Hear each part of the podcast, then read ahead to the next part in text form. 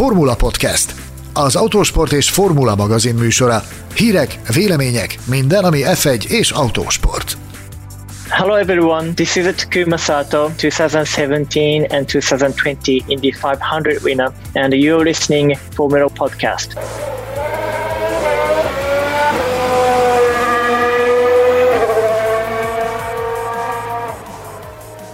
19 éves koráig nem foglalkozott autóversenyzéssel, profi kerékpáros akart lenni, de aztán kipróbált egy gokártot, és nem sokkal később jöttek a formautók. Ma egy kétszeres Indy 500 győztes versenyzőt köszönhetünk a személyében. Üdvözlünk minden Forma 1 szurkolót a Formula Podcast 39. adását hallhatjátok. Köszöntöm kollégáimat Mészáros Sándort és Gerérfi Gergőt. Sziasztok, hello! Hello, sziasztok! Engem Betlen Tamásnak hívnak. Akad-e motorsport rajongó az országban, aki ne tudná, kiről is szól a mai műsor? Bizony Takoma Szatóval beszélgetünk, akit Sanyi cserkészetbe nem sokkal második Indianapolis győzelme után.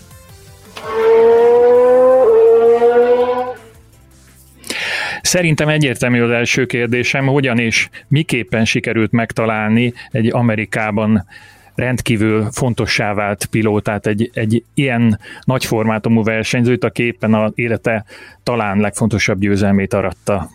Sanyi? Két lába van a történetnek, az a szent igazság. Az egyik az az, hogy hát elképesztő élvezettel néztük a Gergővel az Indi 500 azon a bizonyos vasárnap estén, és aznap én úgy húztam el, nyug, tehát úgy, úgy, úgy tértem nyugovóra, hogy ez biztos, hogy a podcasthez meg kell szerezzük a szatót. Másnap reggel küldtem néhány e-mailt ismerősöknek, ugye, hát azért nem vagyunk ismeretlenek egymás számára. Amikor én versenyekre kezdtem járni a Forma 1-ben, akkor ő még, akkor ő még itt versenyzett. Úgyhogy találtam közös ismerőst, és kértem segítséget, hogy jó lenne, hogyha ezt össze lehetne hozni, és a, Real Lederman Leniger Racing képviselői annyira jó fejek voltak, hogy már szerdára összehozták, tehát a futamot követő szerdára már megvolt a, az interjú, úgyhogy hát beszúrtak bennünket gyakorlatilag az ABC News, és még Isten tudja milyen amerikai televíziós társaságok közé. Elképesztő volt a média érdeklődés a, a, a győztes személye iránt, tehát gyakorlatilag onnantól kezdve leintették a versenyt, megállás nélkül semmi más nem csinált, csak fotózásokra és interjú járkált. Ez még a szerdai nap után is tartott, tehát egész prominens helyre tudtak beszúrni bennünket. Azt hiszem a helyére tetted akkor a Formula Podcastet, most már így lassan a, a helyére kerülünk. Gergő, neked milyen emlékeid vannak a nagy formátumú Takuma Satóról? Hát ugye a friss emlékeket Sanyi említette, illetve azt nemrég ki is beszéltük, azt hiszem a múlt heti adásban az Indi 500 győzelme itt, így többes számban. A legkorábbiak azok ugye 2002-ből származnak, amikor ő bemutatkozott a Forma 1-ben. Fogunk még ebben az adásban szerintem a vége fele beszélni arról, hogy a 90-es években, amikor én elkezdtem ismerkedni ezzel a csodálatos sportággal, akkor azért jó néhány kutyaütő japán pilóta is megfordult a király kategóriában, és a következő évtizedben is előfordult hasonló. Sato viszont egyáltalán nem sorolható ebbe a kategóriába. Az előző évadban, tehát utolsó junior szezonjában 2001-ben egészen parádés eredményeket ért el, hogy más nem mondjak, többek között Anthony Davidson-t legyőzve lett brit Forma 3-as bajnok, én azt hiszem Makaóban is győzött, hogyha jól emlékszem, tehát ő mindenképp az érdemei alapján került be az F1-be, és, és amiért ugye a pályafutások kezdeti szakaszára nem egy ilyen dicsőséges időszakként emlékezünk, az, az elsősorban miatt van, hogy a Jordan történetének egyik legrosszabb versenyautójába kényszerült ő bele 2002-ben, amikor viszont egy igazi versenygép került alá 2004-ben a Bárhondánál, akkor azért megmutatta, hogy, hogy mire képes. Ugye mindössze második japánként szerzett dobogót az F1-ben, első rajtsorból indulhatott, és a nyers tempója az, az azt hiszem, hogy az egyik legjobb volt a mezőnyben, amit azóta Amerikában kamatoztat is bőséggel. Nekem volt alkalmam jó párszor látni is azokat a Hát bocsánat, hogy én mondom ki ezeket a, a kamikáza, kamikáze mozdulatoknak titulált ö, ö, eseményeket is volt szerencsém szemügyre venni, a, amik néha a nevéhez kötődtek, de mégsem ezt emelném ki, hanem azt az emlékemet, hogy 2000 2004-ben szerezte a dobogót, 2005-ben meghirdetett a, a Form 1-es újságíróknak egy játékot a Bár Honda, Eh, amiben pontokat kellett gyűjteni, mindenféle kérdésekre kellett válaszolni, illetve virtuálisan részt kellett venni sajtótájékoztatókon. Persze az még nem ilyen zoomos, meg, eh, meg mítes eh, esemény volt, és ha összegyűjtöttél elég pontot, akkor volt egy webshop, ahonnan lehetett választani ajándéktárgyakat, na és én egész évben spóroltam egy bizonyos dologra, ami egy egyszerű fogaskerék, nektek már mutattam, srácok, majd valahol megpróbáljuk becsempészni a podcast Facebook csoportba a képét. Ez a, a 2005-ös Bár Honda sebességváltójának a, az egyik áttéte, ami ami hát jó nehéz, és a második és a hetedik fokozatként is szolgált. Nem nagyon vagyok műszakilag otthon ebben a dologban, de a lényeg az, hogy kiderítettem, és a dobozon is szerepel egy monogram, hogy takomozható autójában dolgozott. 147 kilométert futott, hát ezek nem egy hosszú életű darabok. Gondolom ez nyilván valamelyik szezon előtti teszten szerepelt, és ahogy hírét vettem, hogy ilyen interjú érkezik az adásba, azonnal, azonnal le poroltam a garázsba, van erre a célra egy gigantikus méretű bőröndöm, ahol, ahol őrzöm ezeket a relikviákat, és hát őszintén szóval ezt, ezt félretettem. Kérdezhetek a, valamit? Vagy a legsötétebb sarokba. Vajon azon a településen, ahol élsz, vagy akár a megyében, vagy akár a régióban, vajon a garázsok mén hány bárhonda váltó áttét lapul egyébként a, a különböző családi háziendákon szerinted? Pedig a 2005-ös bárhondából főleg a trükkös üzemanyagtankot kéne megszerezni, ha emlékeztek, az volt a nagy sztori akkoriban. Bezony, bezony. Na mindegy, én lemondtam akkor erről, hogy ez, ez valaha érdekes lesz bárki számára is ez a, ez a fogaskerék, de, de aztán, ahogy meghallottam ezt a dolgot, lementem és előkerestem, és tényleg, és, és a birtokosa vagyok eh, annak a fogaskeréknek, amely egyszer abban az autóban szolgált, amelyet egyszer Takomaszató vezetett, hogy hol pontosan, azt nem tudom, de ez az én összes emlékem, de hogy ne húzok tovább ezeket a, ezeket a történeteket, szerintem Még gyorsan... egy apróságot azért hozzátennék. A múltkor, egy, amikor Eddie Jordan vendégeskedett nálunk itt a Formula Podcastben, akkor Szatót úgy nem nagyon veséztük ki, ennélkül is elég hosszúra nyúlt az interjú, de, de én emlékszem olyan privát beszélgetésre, amit az Eddie Jordan-ne folytattam, és hát abban szerintem egyetértünk mindannyian, hogy ahhoz, hogy a Szatót annak idején ott a Jordanes időszakban egyfajta ilyen, tényleg ilyen törőzúzó kamikázénak tituláltuk, az egyrészt nyilvánvalóan azért, mert egy rossz autóval sok balesetet okozott, de azért az Eddie Jordannek is volt néhány olyan kommentje vele kapcsolatban, hogy tulajdonképpen annyi kárt okozott ezzel a sorozatos autótöréssel, hogy ő azért kényszerült arra, hogy, hogy eladja a csapatot, mert olyan nehéz anyagi helyzetbe kényszerült. Ezt ő többször is legyilatkozta akkoriban, ott a 2000-es évek elején, és hát ez elég komoly bélyeget nyomott szegény szatóra. De szerencsére visszavágott. Hát alaposan visszavágott, egyébként nyilván nem kell félteni Eddie Jordan sem, szóval a show kedvéről szerintem bármit, bármikor képes kijelenteni. Hogy, hogy nem biztos, hogy egészen így volt ez a történet, hogy ő ezt emlegeti, arról majd abból az interjúból is szerezhetünk benyomásokat, amit most meghallgatunk. Szuper Takumasan! Takumasan, gratulálok ehhez a fantasztikus győzelemhez, ami a második győzelmed volt a Brickyardon. Úgy tűnt nekünk, hogy ez egy roppant tudatos és nagyon jól felépített, megtervezett verseny volt a számodra. Milyen volt az autóban ülve? Race for you. How was it in the car? Oh, thank you so much. Um, Well, first and most that um, I want to say big thank you to, uh, Köszönöm szépen. Mindenek előtt szeretném a köszönetemet kifejezni az Indianapolis Motor Speedway-nek és Roger Penske úrnak, amiért bevállalták, hogy augusztusban megrendezik az Indy 500-at. Nyilvánvaló, hogy borzalmasan nehéz a helyzet mindenfelé, de mi hihetetlenül szerencsések vagyunk, hogy ez a verseny így is lebonyolításra került, hiszen nagyon sok sportban alig-alig vannak, vagy egyáltalán nincsenek események, mi viszont versenyezhettünk. A szokásos Indi 500-akhoz képest teljesen más volt a hangulat, hiszen most nem volt ott az a 300 ezer ember, akik normál esetben biztatnak bennünket, de így is igazi Indi 500 volt, amelyet milliók néztek odahaza a tévében, biztonságos körülmények között, és valóban csodás esemény volt. El kell mondanom azt is, hogy a Real Leatherman Lenigan Racing kimagasló munkát végzett. What an amazing job from uh, Ray Leatherman Lenigan Racing team. They did outstanding job.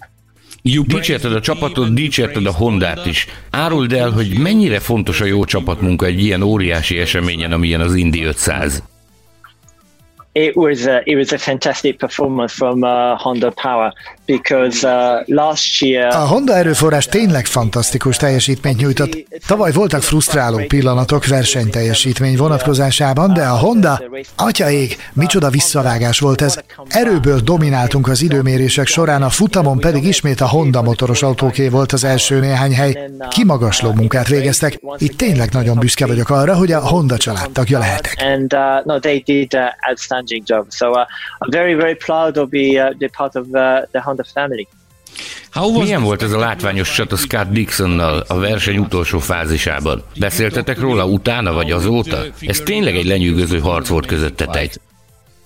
Um, well, we weren't able to speak in and face to face after the race. Um, he gave me a, a very, uh, uh, very lovely text, you know, to congrats on me. Nos, nem volt alkalmunk face-to-face -face beszélgetni egymással a verseny után, de küldött egy nagyon kedves üzenetet, amelyben gratulált.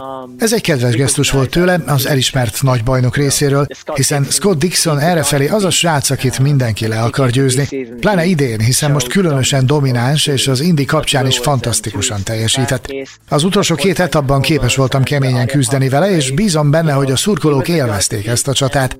Sikerült legyőzni őt, és nagyon büszke vagyok a csapatomra, akik a támogatásukkal és a kiváló munkával lehetővé tették ezt. Um, uh, particularly, uh, I'm so proud of uh, well, my my team did a uh, did a fantastic support, fantastic job. We heard that uh, US fans Úgy hallottuk, hogy az amerikai rajongók bosszusak voltak, amiért a pészkár mögött fejeződött be a verseny. Fejben lejátszottad már, hogy mi történt volna akkor, ha a futamot újraindítják és versenyezni kellett volna az utolsó néhány körben? Uh, sure, I understand. I understand that people want to Persze, megértem, megértem, hogy az emberek azt szerették volna látni, hogy padlógázzal versenyzünk egészen a kockánzászlóig. Ne érts félre, én magam is örültem volna ennek. Versenyezni akarok én is, a többiek is, az indikár és mindenki más is, viszont a körülmények nagyon nehezek voltak. Először is nagyon aggódtunk a csapattársam Spencer Pigot miatt, aki horrorbalesetet szenvedett, de hála az indikár biztonsági fejlesztéseinek és a biztonsági csapatnak épségben komoly sérülés nélkül szállt ki az autójából, ami nagy megkönnyebbülés volt. Figyelembe kellett venni azt is, hogy a pit lane bejárata csúnyán megrongálódott, így tényleg nem tudták volna a piros zászlót alkalmazni, Ráadásul tényleg csupán néhány kör volt már csak hátra. El kellett fogadnunk, hogy a versenyirányítás ilyen döntést hozott, még akkor is, ha ez a Genesee istálót és Scottot kedvezőtlenül érintette. 195 körön át legalább keményen versenyezhettünk, és ez az, ami szerintem számít. A magam részéről egyébként annyit, hogy ha piros, ha sárga, ha zöld az ászló, a végén már nem számított. Keményen megharcoltunk. Sokan kiestek, és az is felmerült, hogy vajon lett volna elég üzemanyagom a végére. Volt egyébként, ugyanis nagyon precízen sikerült eltalálnunk a szükséges üzemanyag mennyiséget. Ha nem az történik a végén, ami történt, az utolsó öt körben is tudtam volna folytatni ezt a csodás, kemény harcot egészen a legvégéig. Biztos vagyok benne, hogy százszázalékos erőbedobással kőkeményen küzdöttem volna mindvégig a Dixie-vel. Uh, we were able to, to, to carry that great hard racing until very last, and I was confident I'd be able to commit on 100% to racing with hard with Dixie. You are now a two-time winner. Immáron kétszeres győztese vagy az Indy 500-nak, szóval azonos ligában vagy Emerson Fittipaldival, Juan Pablo Montoyával és Ari Luyendijkkal. Csak hogy néhány nevet említsek. Mit jelent ez számodra, illetve hogyan változtatta meg az életedet az első győzelem, és mit vársz ilyen tekintetben ettől a második diadaltól? After the second victory. Oh, it's uh, it's unbelievable. You know, I can't can't describe how special moment, you know, uh, for for for me, but for Japan too, uh, for history. Ja, for ez hihetetlen. Tényleg nem is tudom elmondani, hogy mennyire különleges ez számomra, és a hazám, Japán, valamint az ottani motorsport történelem számára is. Nagyon szerencsés vagyok, hogy ebben a pozícióban lehetek, hogy egy ilyen hihetetlen pillanatot oszthatok meg velük is. Az, hogy a nevem olyan legendás pilótákkal került egy listára, mint akiket említettél, az még mindig hihetetlen számomra. Hihetetlen, hogy én is közéjük tartozom. Nem is igazán érzem most még át azt, hogy ez mit jelent, ez talán évekre lesz szükségem. Jelen pillanatban ez az egész még mindig hihetetlen. Tudod, ez a szép a motorsportban. A versenyzők versenyeznek, ebben nincs semmi különös, viszont nem győzöm hangsúlyozni, hogy a csapatmunka, a csapat egészének teljesítménye a legfontosabb. Nem véletlenül mondom, hogy ez az elismerés a csapaté, hiszen fenomenális munkát végeztek, egész héten megadva nekem a lehetőséget, hogy vadul nyomjam a gázt ebben a gyönyörű autóban. Hálás vagyok a szponzoroknak és a szurkolók millióinak is, akik szintén hozzátették a magukét, és segítettek abban, hogy ezt elérhessem. And um, you know, look at these sponsors. You know, everybody supporting, and the millions of fans. You know, for supporting our sport. And uh, I want to say a big thank you to everyone who make me happen. I think it's fair to say that after Úgy gondolom bátran kijelenthetjük, hogy az F1-ben töltött évek után az amerikai versenyzés teljesen feltuningolt téged emberileg is és versenyzőként is. Nagyon kíváncsi lennék a véleményedre azzal kapcsolatban, hogy mentalitás és hangulat tekintetében mik a legfőbb különbségek a két sorozat között. In terms of mentality and in terms of ambience. Mm-hmm.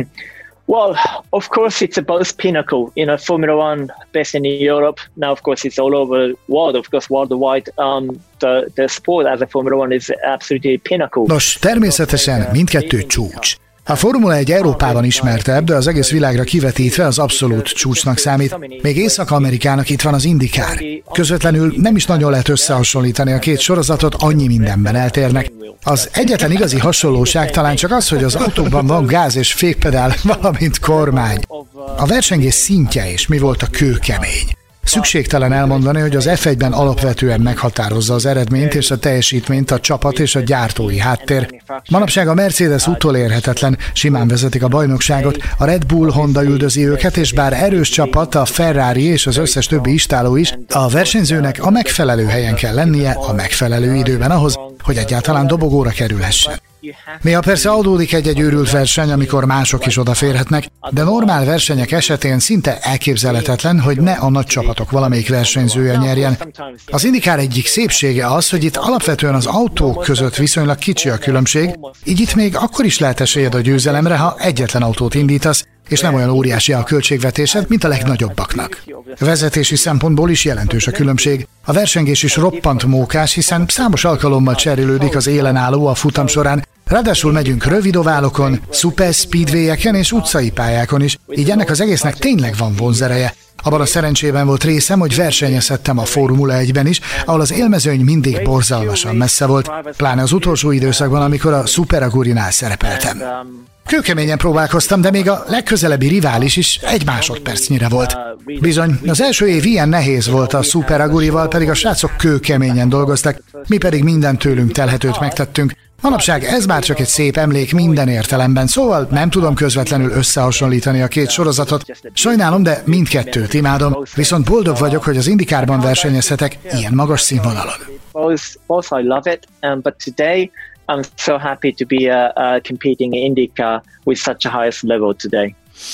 In those days in, you were in Formula One, you were so fast. Akkoriban, amikor a Formula 1-ben versenyeztél, kifejezetten gyors voltál, de mint említetted, nem mindig működtek a dolgok. Tudnál válaszolni arra a kérdésre, hogy mi változott meg benned? Hogyan változtál versenyzőként? Van-e bármilyen speciális módszer, amivel tréningezed magad? Nasser al a Dakar Rally többszörös győztesével beszélgettem, aki elmondta, hogy a skit lövészet nagyon sokat segített neki abban, hogy javuljon a koncentrációja és azáltal jobb versenyzővé váljon. Neked is van valami hasonló? Download to become a better racing driver. So, do you have something something similar? Well, I, I don't know. Yes and no, to be honest. Um, all the uh, protocols or ritual nem tudom, hogy igen vagy nem, őszintén szólva. A protokollok a verseny hétvégék előtt nagyon hasonlóak, mentálisan és fizikálisan is száz százalékig készen kell állni minden egyes hétvégén. Ez itt nem olyan, mint az olimpia, amit csak négy évente rendeznek meg. Szinte minden második hétvégén versenyzünk, folyamatosan felkészültnek és egészségesnek kell lenni, ez a legfontosabb. Másodszorban autóversenyzőként, sportolóként vagy sportól és mindentől függetlenül magánemberként is törekszem a javulásra. Mindig azon vagyok, hogy másnap jobb ember lehessek. Szerintem ez az ember természetéből fakad. Minden alkalommal, amikor beülök az autóba, azt tanulásként fogom fel, úgyhogy ismét tanulok valami apróságot. Folyamatosan igyekszem jobb versenyzővé válni, erősebbé, gyorsabbá, egyenletesebbé, érettebbé. Mindig is így voltam ezzel. Ha összehasonlítom a mostani önmagamat azzal az önmagammal, aki 2004-ben a Bárhondát vezette, ha, az a csodálatos ordító Honda V10-es 18 ezeres fordulatszámmal. Emlékszem, ahogy a Nürburgringen az Európa nagydíj időmérőjén kemény csata után az első sorba kerültem, amelyen Mihály Schumacherrel osztoztam. Igazi csúcs pillanat volt, nagyszerűen éreztem magam. A gyorsaság és az erő, a nyers tempó megvolt, és ha ma vezethetném ugyanazt az autót, Valószínűleg most is meg lenne ugyanaz a nyers tempó, viszont a racecraft az, ahogyan kezeled az abroncsokat, ahogyan menedzseled az egészet a kockás zászlóig 300 kilométeren át, Nos, ebben a tekintetben talán legyőzném az akkori önmagamat, le tudnám győzni a 10-15 évvel ezelőtti önmagamat, ezt érzem most.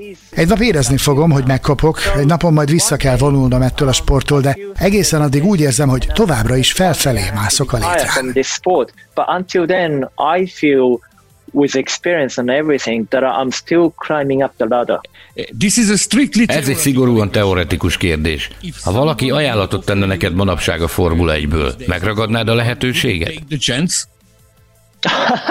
well, don't be a That'd be very interesting. I want to drive a current Formula Hát ez nagyon érdekes lenne. Szívesen vezetnék egy jelenlegi Formula 1-es autót, ami roppant attraktív, hiszen szuper, szuper előre haladott technológiákat alkalmaznak az F1-ben. Elég csak a sebességet megnézni, amiket produkálnak. Hihetetlen. Nagyon érdekelne az autó, és az, hogy vezethessem, de hogy versenyezni? Nézzük realistán a világot. Nem hiszem, hogy ilyesmi megtörténhet. Boldog vagyok, hogy jelenleg itt az Indikárban versenyezhetek, és megvannak az ambícióim. Szeretnék keményen küzdeni itt a bajnoki címért, ez az első számú célom. Ha viszont megkérdezik, hogy érzésre melyik az álomautó, amelyiket szívesen kipróbálnám, akkor a Formula 1-est mondom, hiszen roppant vonzó. Úgy gondolom, hogy minden egyes versenyző álma az, hogy kipróbálhassa a legmagasabb szintű technológiát. Lenyűgöző lenne megtapasztalni ezt a sebességet, az biztos.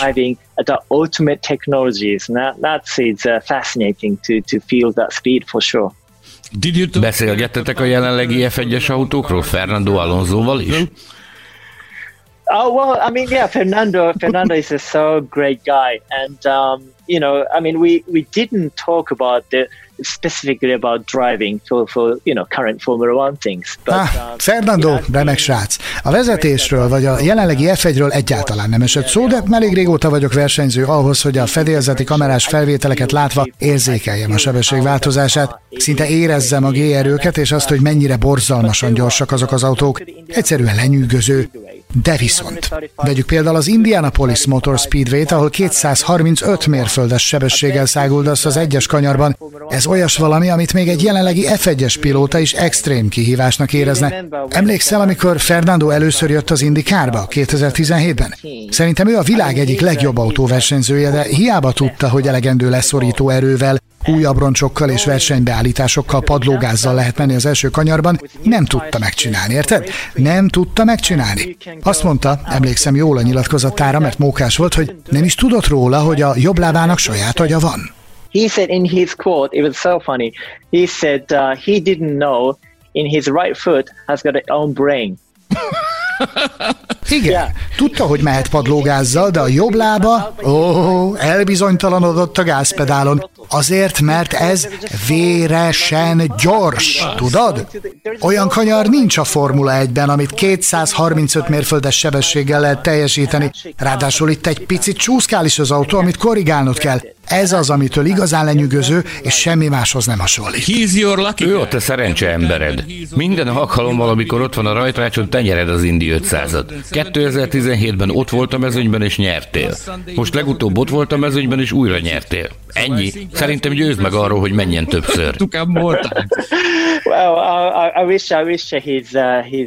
Remélem, hogy az F1-es visszatérése jól sikerül jövőre a Renault-val. Ez egy csodálatos lehetőség a rajongóknak, hogy újra láthatják majd őt az F1-ben. Mindannyian sok szerencsét kívántunk neki, és természetesen várjuk vissza ide, az Indikárba.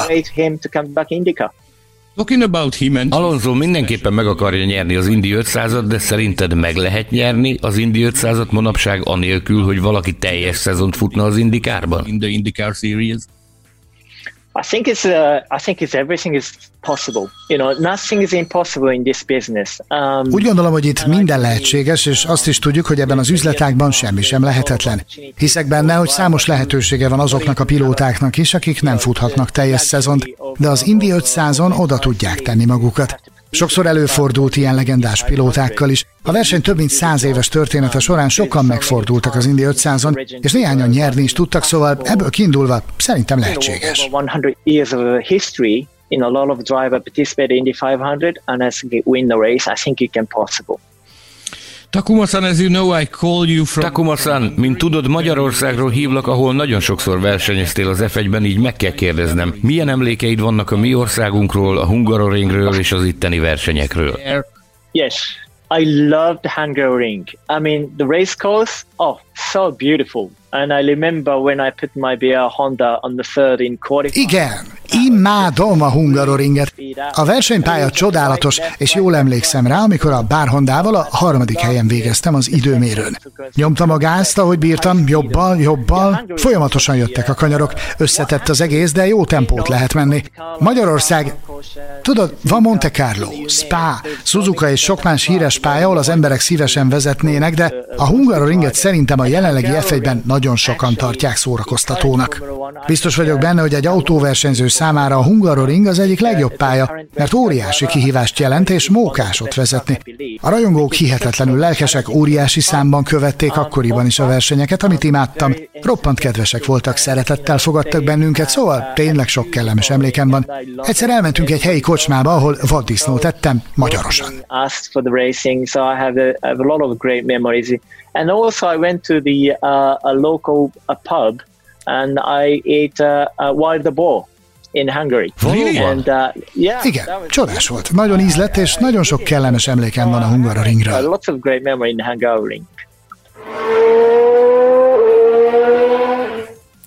Mint egy 20 percet kaptunk Takamaszhatóból, de szerintem mindenképpen azzal kellene kezdeni ennek az interjúnak az elemzését, hogy, hogy elmagyarázzuk esetleg azoknak, akik nincsenek tisztában a, az Indi 500 jelentőségével, hogy mit is jelent ez az autóverseny a világnak. Lehet-e bármihez hasonlítani? Melyik ötök vállalja? Én elkezdem, én imádom, röviden, már csak ezért is szeretném én elkezdeni. Akartam, Ugye, passzolni, maga... akartam passzolni a labdát, mondván, hogy én nem ismerek olyan embert, aki Gergőnél szenvedélyesebben szereti az Indi 500. Én magam is imádom, de az, amit ő produkál, az egész egyszerűen elképesztő. Hát azért talán még vannak páran itt az országban is. Na, szóval, szóval Sato maga is utalt rá az interjúban, hogy nem feltétlen kell összehasonlítani ugye az Indy 500-at és az egész sorozatot, illetve a Formula 1-et egymással, mert ahogy ő fogalmazott, ez ugye két csúcsa az autóversenyzésnek. Nem biztos, hogy a két kizárólagos csúcsa, bár én ilyen hajlok rá, hogy ezekben az években ez a két csúcsorozat a világon, de ugye az egyik egy, egy európai, ázsiai központú történet, Ázsiát nyugodtan hozzátehetjük most már a Forma 1-hez, a másik pedig egy amerikai központú sorozat. Nyilván nagyon jó lenne, hogyha az indikár is visszatérne Európába, épp úgy, ahogy a, ahogy a Formula 1 ellátogat Amerikába. Minden esetre itt nyilván Európában kevésbé népszerű, mint a Formula 1. Ezt tudjuk. Ez nem is feltétlenül baj szerintem. Ez egyszerűen így természetes. Épp úgy, ahogy, a, ahogy Amerikában az amerikai foci, itt meg a soccer, ahogy ők mondják, hogy a normális, a futball a, a népszerűbb, ugyanígy itt különböző fajta autóversenyek a népszerűbbek egyik másik kontinensen. Na de ahova ki akartam lyukadni az az, hogy az Indy 500-at nem véletlenül nevezik úgy, hogy a világ egyik legnagyobb autóversenye, és nem véletlenül a, ugye a három nagy a Triple Crown-nak az egyik az Indy 500. Én azt hiszem, hogy, hogy a Le Mans mellett ez a másik olyan autóverseny, ahol egyetlen verseny az voltak éppen többet ér a bajnokságnál ha értitek, mire gondolok. Tehát szerintem nagyon sok versenyző van, aki választhatna a közül, eléraknának két papírt, hogy te indikár bajnok leszel, vagy Indi 500 győztes leszel, akkor bizony az Indi 500 győzelmet választanák. Egy annyira jelentős sporteseményről van szó, ami, amihez a motorsportban azt hiszem, hogy Európában csak a Le Mans fogható, és egy, egyetlen egy kizárólagos, tehát érted, ha csak egy Form 1 nagydíjról beszélünk, akkor talán még a monakói nagydíj sincs akkora jelentőségű, mint az Indy 500. Ez a privát véleményem legalábbis amerikai autóversenyzőkkel beszélgetve, különböző kategóriákban, tehát egy terepral is, amerikai terepralissal is beszélgettem már, aki azt mondta, hogy azért kezdte meg a versenyzői pályafutását, mert az Indy 500 bűvkörében nőtt fel. Tehát nem az indikár sorozatot, vagy az észak-amerikai formula autós sorozatokat jelölte meg, hogy ez volt rám akkor a hatása, hogy elkezdtem versenyezni, hanem konkrétan az Indy 500-at. Ez az a versenyek versenye gyakorlatilag Amerikában különösképpen, tehát ami a, a Super Bowl a, az amerikai futballban, és úgy globálisan a sportpalett, de ez a motorsportban az az Indy 500. Ez az, amit, amit mindenki látni akar, amit, aminek mindenki részese akar lenni, aki pedig, akiben pedig van versenyzői szellem, az nyilvánvalóan szeretne részt venni ezen. És szerencsések vagyunk ezzel kapcsolatban, hogy létezik az Indy 500, és hogy, hogy idehaza is én azt tapasztalom, hogy egyre nagyobb respektnek örvend, ez a verseny. Idehaza is egyre többen kísérik figyelemmel, egyre többen látják át azt, hogy egy milyen óriási jelentőségű autóversenyről van szó, és ebben nyilvánvalóan szerepe van annak is, hogy az elmúlt években Fernando Alonso többször próbálkozott, így egy picit jobban rá, ráirányította a figyelmet az Indy 500-ra. Azt, és hogy ezt micsoda... nagyon jól tette, bocsánat, szabadna fele. Tehát nyilván Alonso részéről az lehet, hogy az ő személyes motivációja az a Triple Crown megszerzése, de másfél ez egy, egyfajta ilyen kultúrmisszió is, nem? Hogy azáltal, hogy ő odament Európában az F1 rajongók azok, azok jóval inkább érdeklődnek Szerintem... az Indi 500 iránt. Szerintem Alonzot ez érdekli a legkevésbé, hogy mennyire érdeklődnek az európai rajongók ez iránt, ez teljesen biztos. Viszont nagyon nagy szerencse, hogy ő a fejébe vette ezt, hogy, hogy elmegy oda és megpróbálja megszerezni a győzelmet, ugyanis, ugye, ahogy mondtad, egy, ez egy kulturális misszió, tehát egy edukációs jellege is van az ő próbálkozásainak, Ugye azért a hajdanában, danában, amikor mi talán még parázna gondolatban sem léteztünk, akkor az egy természetes dolog volt, hogy Form 1 csapatok és Form 1 pilóták részt vettek az Indy 500-on. Ez a jelenség ez megszűnt, és most ezt gyakorlatilag az Alonso ezt újraélesztette ezt a hagyományt, és az ő eddigi próbálkozásai egyébként azt is nagyon jól megmutatták, hogy micsoda borzalmasan nehéz versenyez tehát nagyon sokan legyintenek rá, hogy hát ez csak annyi, hogy oda megyünk, és 2000-szer kanyarodunk balra, és mellé is van tudva a verseny. Meg lehet nézni. Hát ezt több, több, több embertől is hallottam már, hogy hagyjad már az idiótszáját, az balraságet. 2000-szer kanyarodunk balra, és már meg is van a verseny, meg a nincs abban semmi, nincs abban semmi kihívás. Hát én azt gondolom, hogyha egy Fernando Alonso-nak úgy törik bele a bicskája, hogy adott esetben a, a rajtrácsig sem jut el, tehát elrajtolni sem tud, vagy a 20 akárhanyadik helyeken vetélkedik. Igaz, eddig mindeddig az első próbálkozása tűnt a leginkább meggyőzőnek 2017-ben, de ugyanakkor nagyon jól megmutatja azt is, hogy, hogy micsoda borzalmasan nehéz versenyről van itt szó. Ez én még egy utolsó gondolatot szeretnék. Egyrészt ugye a Alonso védelmében mondjuk el, hogy a három eddigi próbálkozásából csak az általad említett elsőn volt a technikai része a dolgoknak rendben. Na, ez csak úgy zárójelbe, de emellett uh, igen, baromi jó lenne, hogyha, hogyha ez a szép szokás feléledne, ugye, hogy európai nagyok, Form 1-es pilóták akár uh, el, elkirándulnak Indianapolisba, csak ez az kellene, hogy, hogy a két versenynaptár az, az egymáshoz legyen igazítva, ahogy azt néhány éve ugye megtették a Le Mans és az F1 között, hogy most már a Le Mans ugye évek óta nem ütközik Form 1 verseny hétvégével, hogyha több ilyet szeretnénk látni, ahhoz az kellene, hogy, hogy ne legyen F1-es hétvége akkor, amikor az Indy 500 van, és ugye ez külön nehezíti, az Indy 500 az két hétvégét elfoglal. Meg hogy egy picit engedékenyebbek legyenek ezek a fránya csapatfőnökök, akiknek a, a haja az égnek áll attól, hogy a, az aktív Form 1 versenyzőiket elegedjék egy ilyen kockázatos játszmára, mint Na, amilyen, a, mint amilyen az, az Indi 500, tehát ha valahol nagyot lehet esni, meg csúnyán össze lehet törni magad, akkor az, az ez a műfaj, és hát ez nyilvánvalóan senkinek nem hiányzik. Tehát én azt gondolom, hogy, hogy az átjáróház, amit, amit hát persze rajongóként, meg autosport imádó emberként, tehát mindannyian szívesen megnéznénk azt, hogy, hogy mire képesek Form 1 versenyzők Indianapolisban, de, de attól tartok, hogy ilyesmire nem kell számítani. Az elkövetkezendő év évtizedekben, hogy ez az átjáró ez, ez bekövetkezik. Azért azt szögezzük le, hogy Sato nem beugróként nyert, ugye 2017-ben közel se beugróként nyert, azért jó pár évet lehúzott erről. Esetleg beszélsz nekünk egy pár mondatot, Gergő, hogy hogy jutott el a 2008-as Super Aguritól a a 17-es indi győzelemig?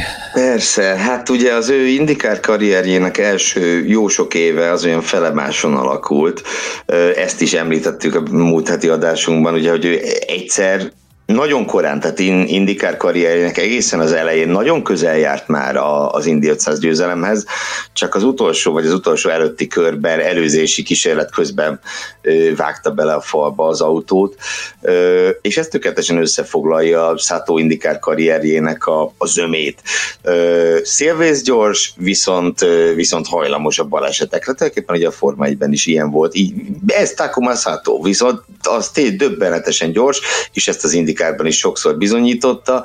Az pedig, hogy az Indi 500-at ő nagyon érzi, azt szerintem az bizonyítja legjobban, hogy egy évtized alatt ebben a szériában gyűjtött összesen hat futamgyőzelmet, amiből kettő az Indi 500-on. Valamit nagyon tudott el az ember, és ez a kettő, ahogy mondtam, ez majdnem három. Ha visszagondolunk az interjúra, én próbáltam is ezt feszegetni a magam sajátos módján, tehát hogy hogy is zajlik ez, a, ez, a, ez az ér, érlelődési folyamat mint versenyző, mint én úgy gondolom, hogy egy Indi 500 győzelemhez magának a személyiségének is kellett változnia. Tehát, hogy az a vadság egy kicsit vissza legyen fogva, egy picit a, a, a kockázatvállalásnak a, a hát hogy is fogal, hogy, hogy tudom ezt jól megfogalmazni.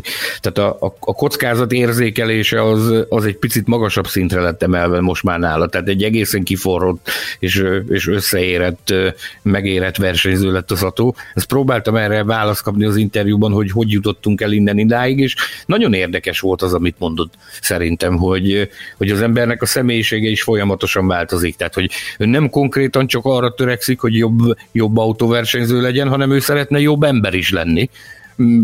Minden egyes napon ez a célja, hogy ő, hogy ő emberileg is jobb legyen, és egy hihetetlenül szerethető figura vált belőle azáltal, azzal párhuzamosan, hogy, hogy egy még mindig hajlamos balesetekre, de már korábban, korán sem olyan szinten, mint, mint a múltban, a gyorsasága megvan, és egy nagyon kompakt versenyző lett belőle. És a célja ugye az, hogy megszerezze a bajnoki címet is.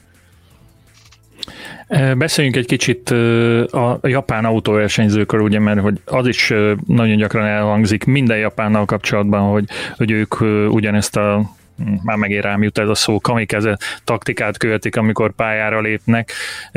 Egyrészt gondolom, hogy ez nem így van, és arra kérlek benneteket, hogy ezt fejtsétek ki, hogy azért van ellenpélda, másrészt pedig nézzük meg, hogy egyáltalán Sato milyen helyet foglal el a, a, ezzel az eredményével, vagy ezen eredménye nélkül a, a távol-keleti, a japán autóversenyzők toplistáján. Hol kell őt tenni?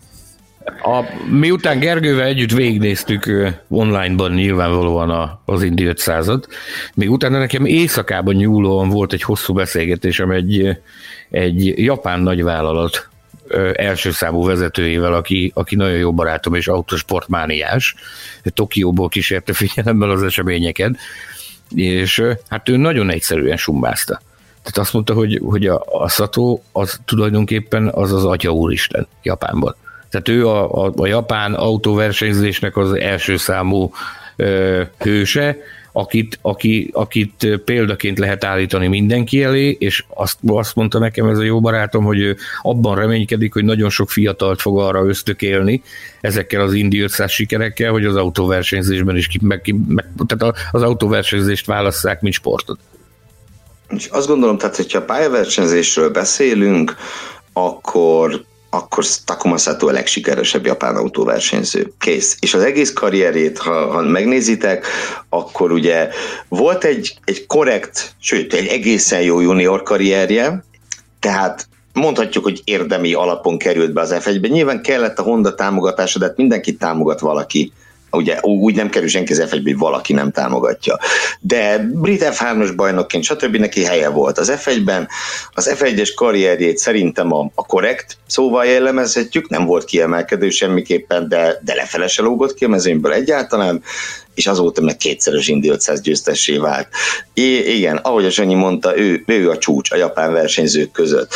Ami pedig Tamás, a te kérdésed, vagy a másik kérdésed illeti itt a kamikaze dolog, tehát Ugye ez is egy közhely a japán versenyzőkkel kapcsolatban. Nyilván úgy adja is magát, majd a kamikaze a japán hat történetnek egy fontos eleme, és, és azt hiszem ez már olyan, hogyha bármelyik japán versenyzőnek van egy darab balesete, akkor azonnal rásütik, hogy kamikáze és kész. Voltak olyan japán versenyzők, akik tényleg hajlamosak voltak a balesetekre. Most ide idézném egy pillanatra közénk Yuji idét.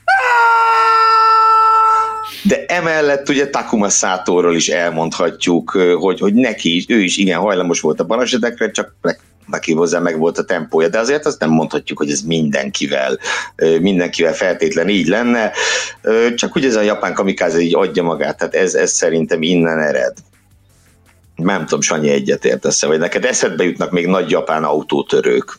Nyilvánvalóan, hát rengetegen voltak, tehát most itt ide hozhatjuk Inuetakit, vagy, vagy Toranosuke Takagit, meg, meg hasonló, de én tudok mondani olyanokat is, akik a Form 1 környékén nem jártak, ez a például Naoki Hattori, vagy a Shigeaki Hattori, akik az Indikárban versenyeztek, a, versenyeztek, az túlzás volt, nem emlékszem rá. Várjál, várjál, van még Hattori indult Form 1-es futamon.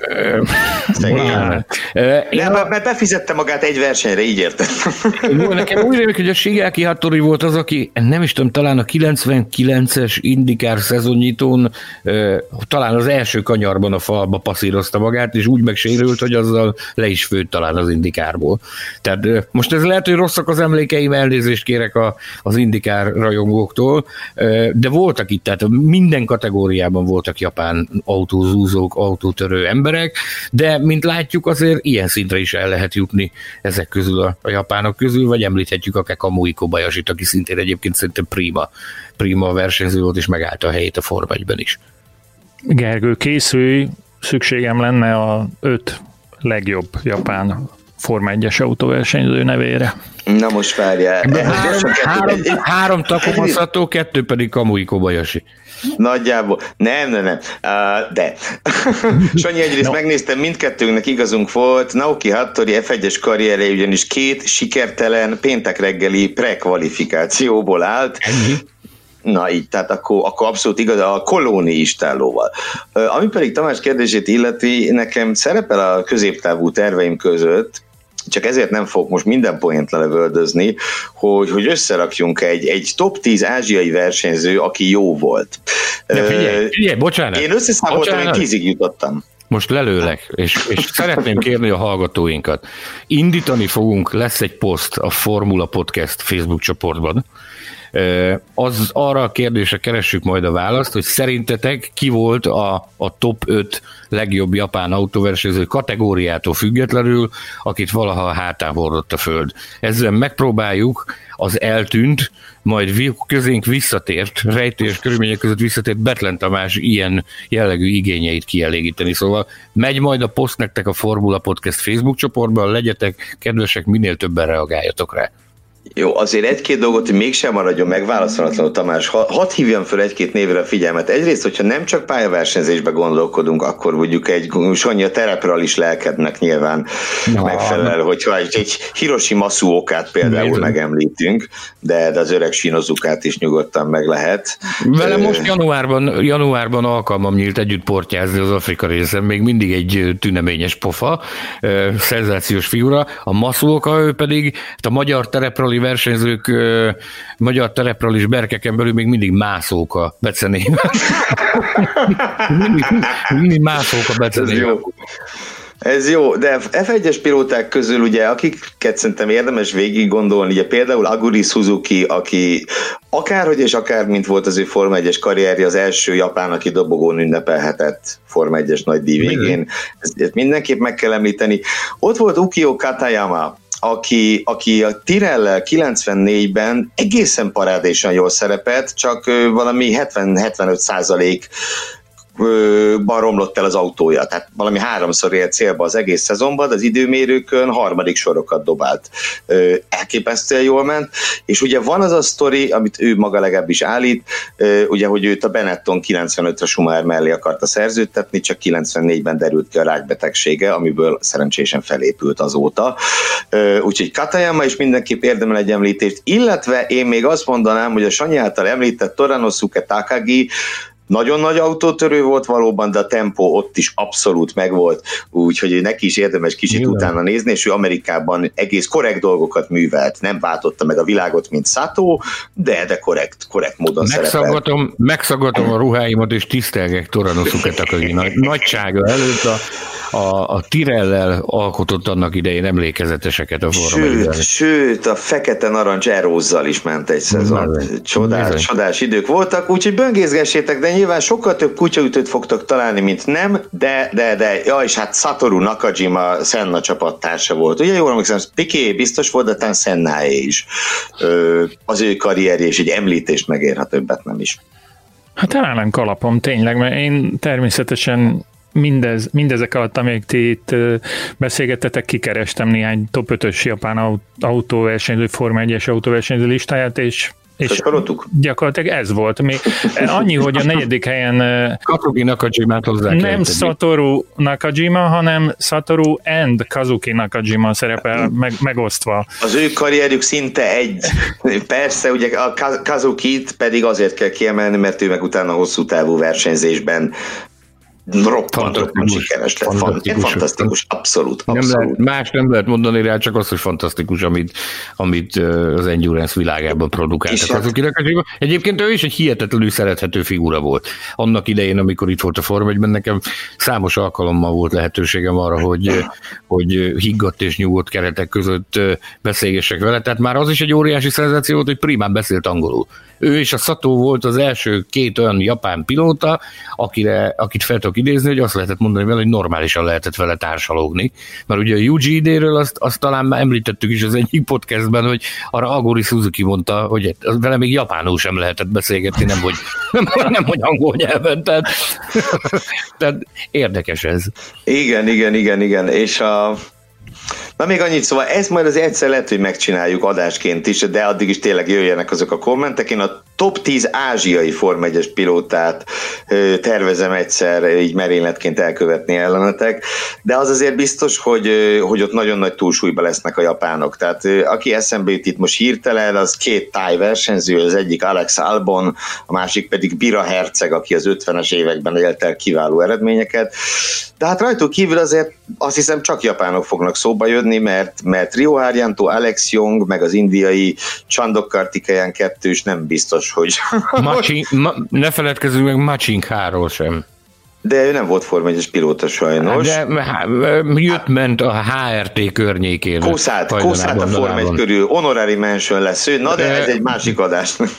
ő, is, ő, is, ő is megvásárolt magának egy drága pólót, ami azt jelenti, hogy kapott egy csapatpólót, amiben járkálhatott a pedokban, de más nem nagyon csinálhatott szerencsétlen.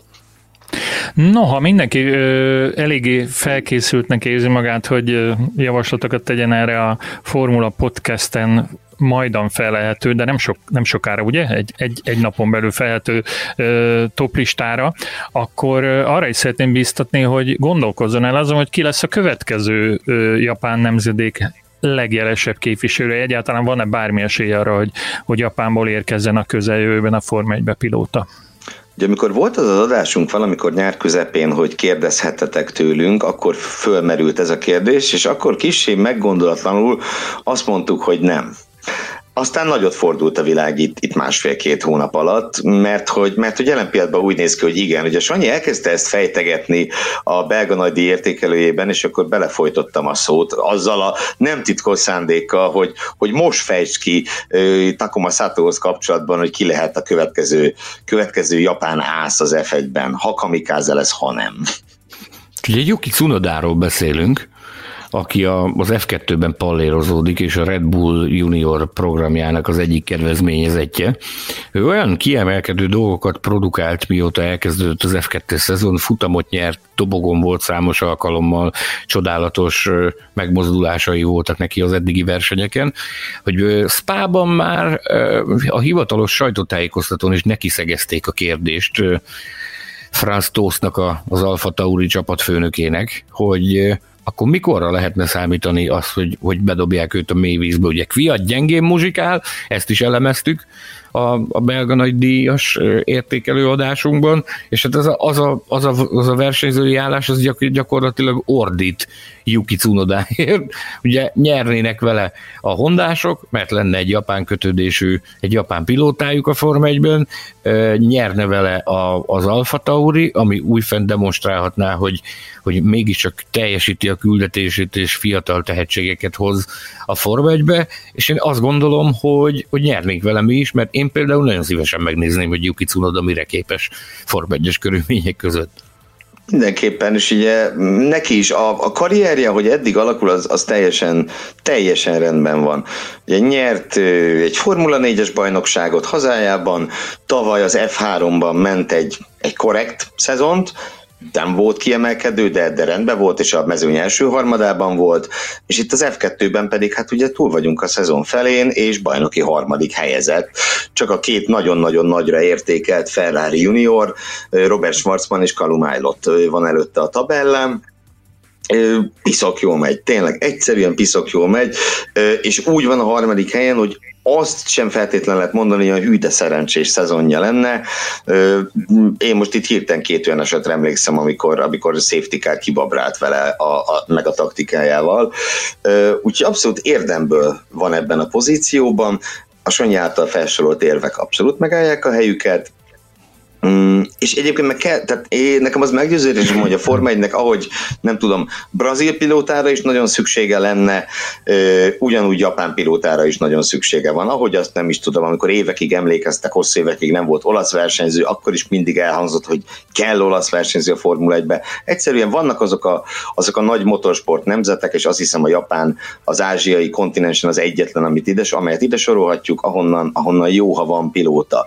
Viszont egy dolog miatt azért mégis csak féltem Cunodát, az pedig az, hogy, hogy ugye jókor jó időben kell lehetőséget kapni. Sokszor beszéltük arról, hogy az F2 élmezőnyében nem lehet éveket tölteni. Pár évvel ezelőtt Matsusitáról is azt gondolhattuk volna, hogy ő lesz a következő, de ugye amikor talán ő, érdemes lehetett volna rá, talán, talán, talán, hanem is ennyire egyértelműen, mint Cunoda, akkor nem kapta meg a lehetőséget, és ugye az ő karrierje az, az azóta parkolópályán van, és őszintén szólva vele kapcsolatban én már nem, nem látom reális esélyét, hogy ő valaha az F1-be kerüljön. Még mindig Honda ember, Matsushita, tehát ő még mindig nagyon közel áll a, a Hondához. Masashi Yamamoto-val a Honda Forma 1-es programjának a, az igazgatójával több ízben beszélgettem erről.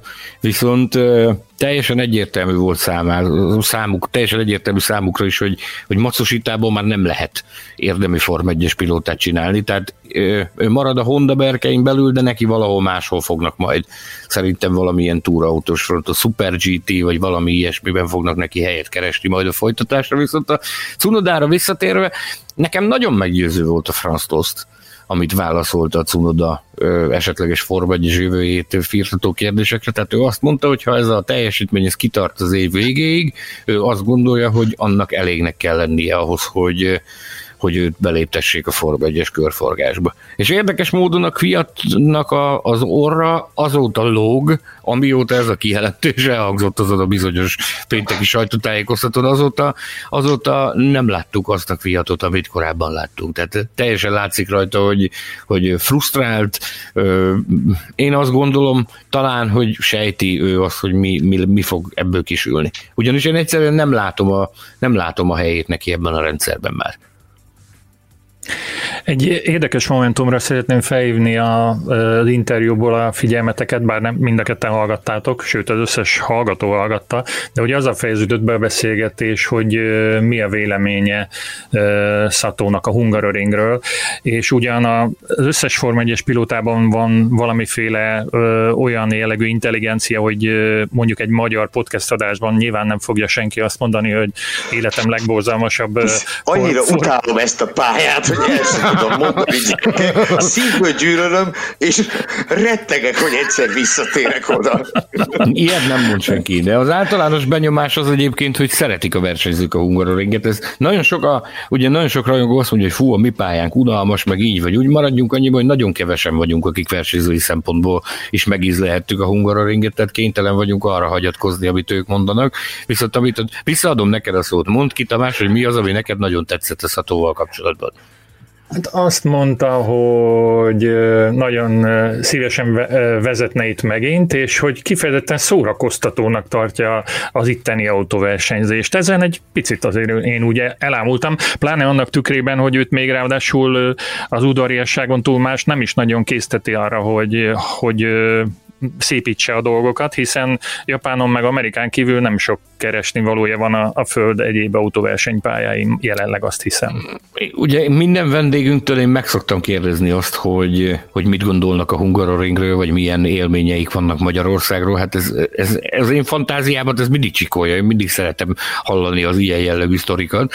És a, a Sato az kom, kom, kom, konkrétan olyan szinten felvillanyozódott a, a Hungaroring név hallatán, hogy, hogy szabályosan átszellemült, és láttad a, akkor ugye Zoomon készült az interjú, láttad a csillogó a szeme, és olyan élményeket mesélt, ahogy olyan, érzé, olyan áttéléssel mondta magáét, hogy, hogy ezt kénytelenek vagyunk elhinni, hogy ő őszintén mondta, amit mondott. Nagyon jó ezt hallani, hogy a, a Hungaroring egy izgalmas pálya versenyzők számára, vagy legalábbis vannak olyan versenyzők, akik izgalmasnak tartják, és hát én pedig imádtam azt, amikor, amikor kimondta ezt a sztorit, hogy ő vaddisznót tevet Budapesten, és hogy az neki nagyon ízlett, és azóta sem vett olyan finomat. Ezt még utána, amikor, amikor vége volt az interjúnak, ezt még masszíroztuk egy picit ezt a történetet, és azt mondta, hogy hát nem sok ilyen mennyeim annál tevet, mint a magyaros vaddisznó. Akkor én most még egy felhívást idézek kedves hallgatóinkhoz. Kommentben írjátok meg Formula Podcast eddigi története során, melyik két versenyzővel kapcsolatban hangzott el a vaddisznó állat kifejezés. A megfejtéseket majd egyszer megadjuk. Én nem játszhatok? Mert én tudom. Hát nem, persze, hogy tudod. Oké, okay, akkor ha nem szorult belétek semmi más a egykori és a jövendőbeli japán Form 1 pilótákkal kapcsolatban, akkor azt hiszem, hogy nem marad más dolgunk, mint hogy Sanyinak megköszönjük ezt a nagyszerű beszélgetést. Takomaszhatónak pedig egy, egy óriási gratulációt küldjünk egy ilyen virtuális effekt formájában, mivel most bepróbálkozok. Taku, taku, taku. Hát folytassuk mi is, hogy csapjunk bele mi is egy ilyen kis edukációs folyamatba, amit az alózó is folytat, és amit méltattunk az imént. Megkérjük a hallgatókat, hogy segítsetek ti is nekünk abban, hogy edukáljuk a hazai motorsport rajongókat, osszátok meg a Szató interjút. Hagyjusson el mindenkihez, hogy minél több helyre az, hogy Takuma Szató milyen csodálatos eredményt ért el. Köszönjük, hogy ismét velünk tartottatok, arra kérünk benneteket, hogy a jövőben is kövessétek podcastünket Spotify-on, Youtube-on és a többi internetes csatornán. Csatlakozzatok Facebook csoportunkhoz, melyet Formula Podcast néven találtok meg, kérdezzetek tőlünk a közösségi médiában vagy e-mailen, címünk podcastkukacformula.hu, és ha bárhol szóba kerülünk, nem ulasszátok el használni a Formula Hu podcast hashtaget. Évezitek a Forma 1-et, közben olvassátok a formula.hu-t, lapozgassátok digitális és nyomtatott magazinunk magazinunkat, nézzétek műsorainkat, és szeressétek az autósportot. Munkatársaim Gelérfi Gergő és Mészáros Sándor szerkesztő kollégák, valamint Hilbert Péter technikus nevében is búcsúzom. Pár nap múlva ismét találkozunk. Sziasztok! Formula Podcast. Az autósport és formula magazin műsora. Hírek, vélemények, minden, ami F1 és autósport. Hello everyone, this is Takuma Sato, 2017 and 2020 Indy 500 winner, and you're listening Formula Podcast.